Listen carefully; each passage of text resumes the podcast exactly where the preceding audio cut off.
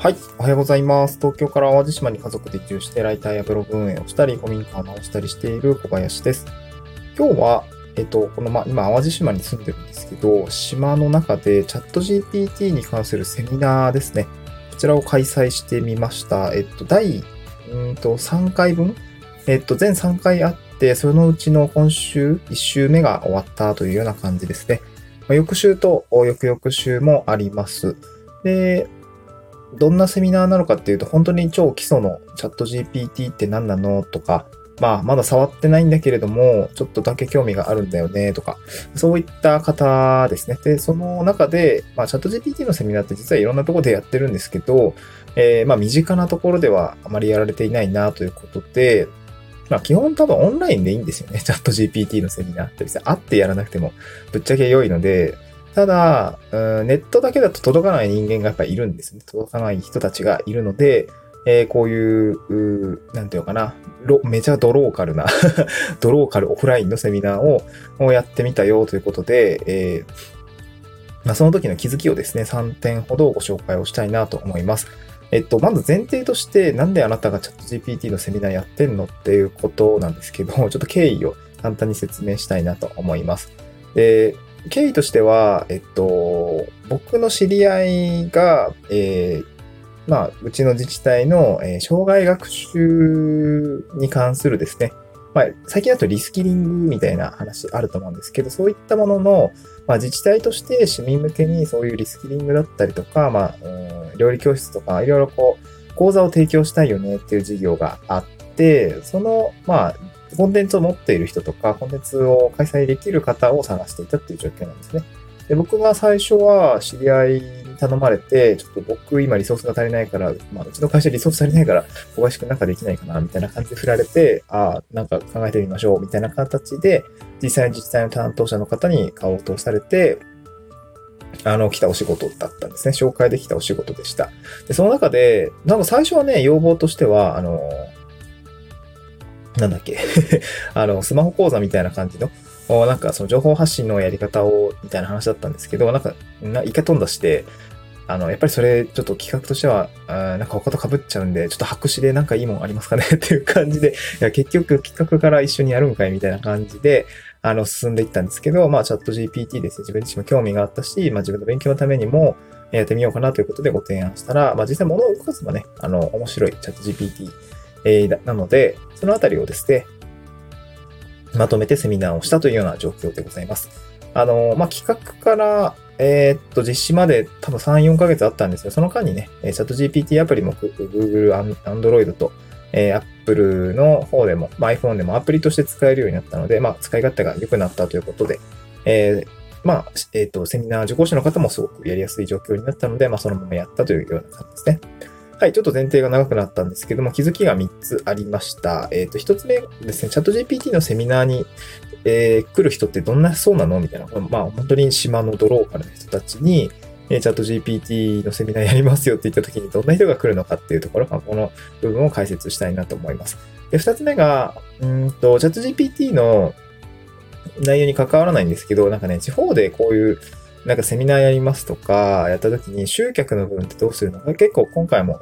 うん、まあそんなに多く満席にはならなかったんだけども、結構多分自治体の方は苦戦していて、で、アンケートに聞いたら、ちょっと面白い内容だったので、どういう感じで、あの、何を見てきたのみたいなところ、こちらをご紹介したいなと思います。で、最後3つ目は、セミナー実際にやってみて思ったことというか、あの、よかった、あ、この音声配信に関わることなんですけど、まあ、あの、セミナーやるにあたって、マジで音声配信やってよ、やっててよかったな、というふうに思ったという話ですね。この3つご紹介をしたいなと思います。で、1つ目の、チャット GPT のセミナーを聞きに来る人ってどんな人なのというところですね。これ田舎でそんなことやった時にどんな人が来るんだろうみたいな形ですね。で、実際に今回第1回目のですね、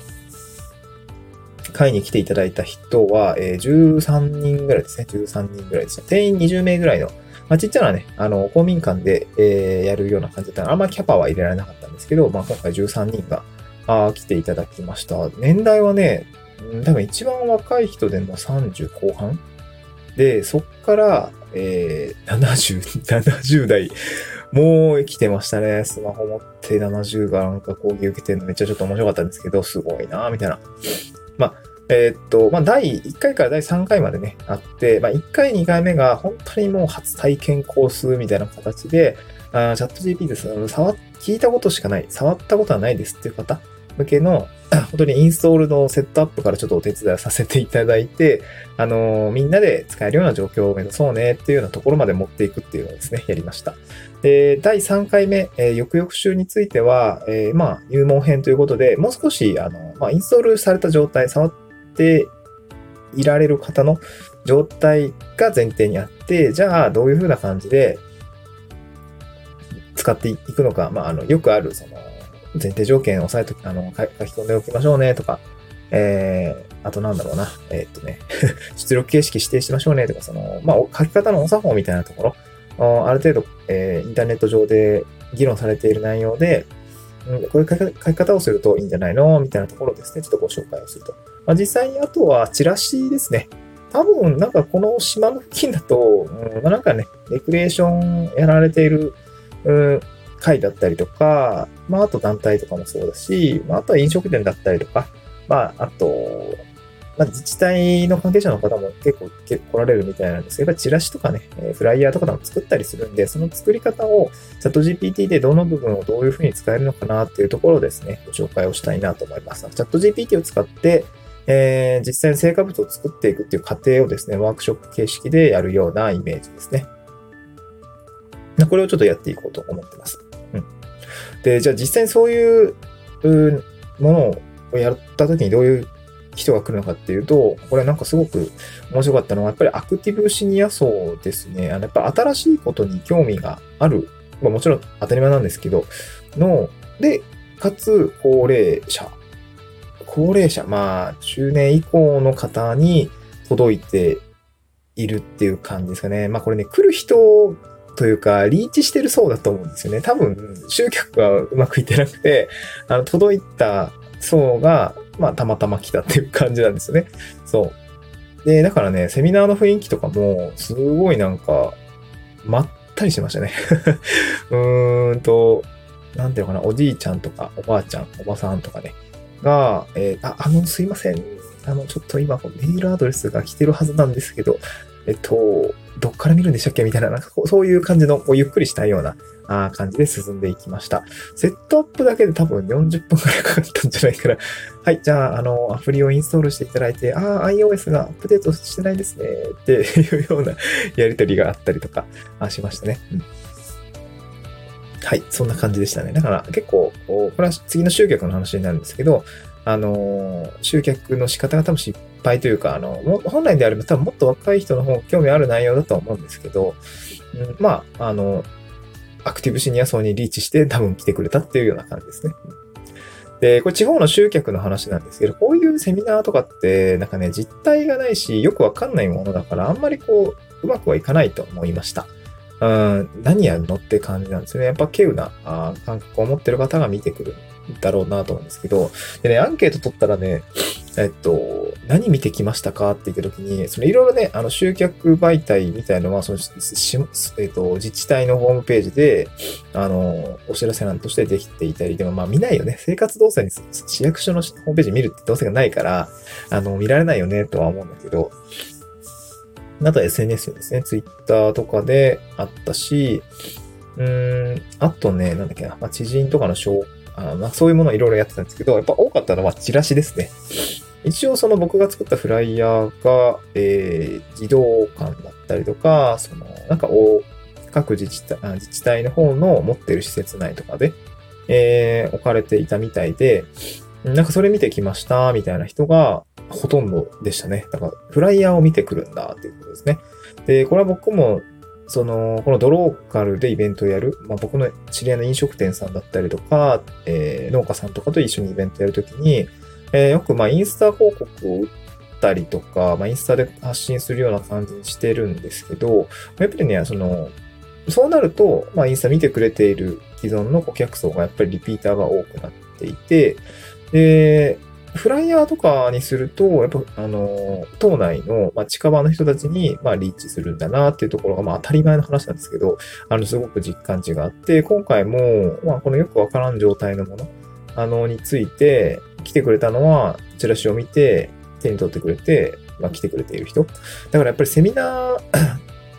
とか、無形に関する教室みたいなものもそうだし、なんかいろいろ告知したいことあると思うんですけど、やっぱりチラシ集客とか、ネット集客の方を、まあ、情報発信したりだったりとか、ライターやっていると考えがちなんだけども、その、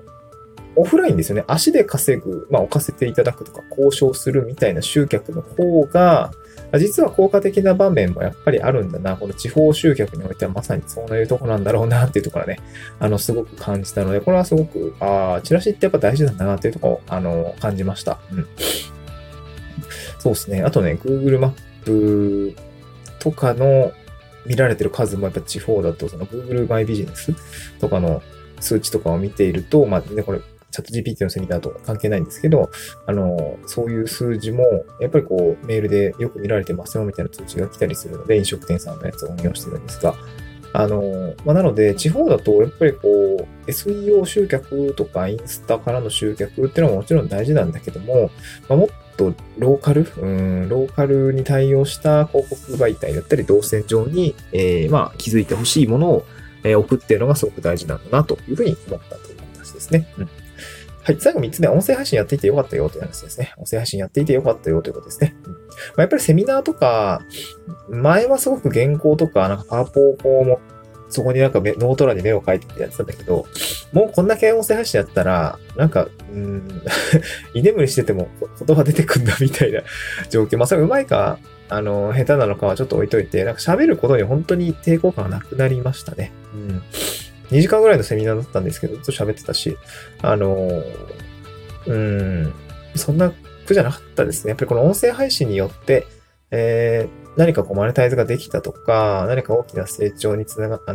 何か大きな成果につながったというわけはもう一つもないんだけれども、この自分自身のお話をするスキルだったりとか、慣れですよね。離れ場数踏んだ慣れというものは、まあ、今後もすごく生きるんだろうなと思います。まあ、もちろん来週も、よく、えー、再来週も、あの、チャット GPT のセミナーがありますし、今月は、えー、コミュニティ内でのセミナー、今月来月あるし、あと、僕がクライアントさんとして、あの、ライターコーチをしている、あの、クライアントさんのとこでも全体の定期セミナーがあったりして、今月だけでセミナー6本ぐらいあるんですよね。あ、そう、講演も来月あるし、結構そのお話しするような場面が増えてきたので、まあ、より一層ですね、え、音声配信の意識づけですよね。あの、しっかり、例えば、あの、一音目をはっきり話すとか、ゆっくり話すとか、えー、感情をね、まあ笑うときは笑うとかね、今笑って話したりしてるんですけど、まあトーンを上げたりとか、そういうことを意識して、えー、聞き心地の良さみたいなのをやっぱり追求していくべきなのかなというふうに思ったので、まあこういう音声配信も今一度、今までは結構惰性でやってたところがあるんですけども、なんか、えーとか、まあとか、僕最近思ったのが、まあとか、まあ、毎回まって言って始まっちゃうんで、あ、この口癖気になるなと思って、その口癖をね、出さないようにゆっくりと話して、聞き心地、聞き心地が良い、このね、音声配信をやれたらなというふうに思ったという次第でございました。はい。チャット GPT のね、えー、セミナーをやってみて思ったことということで、まあ、3つご紹介をさせていただきました。またね、えー、翌週、翌々週とチャット GPT のセミナーやりますので、うん、なんかその感想とかアンケートをですね、ちょっと確認してですね、なんかシェアできたらなと思います。はい。また次回の収録でお会いしましょう。バイバイ。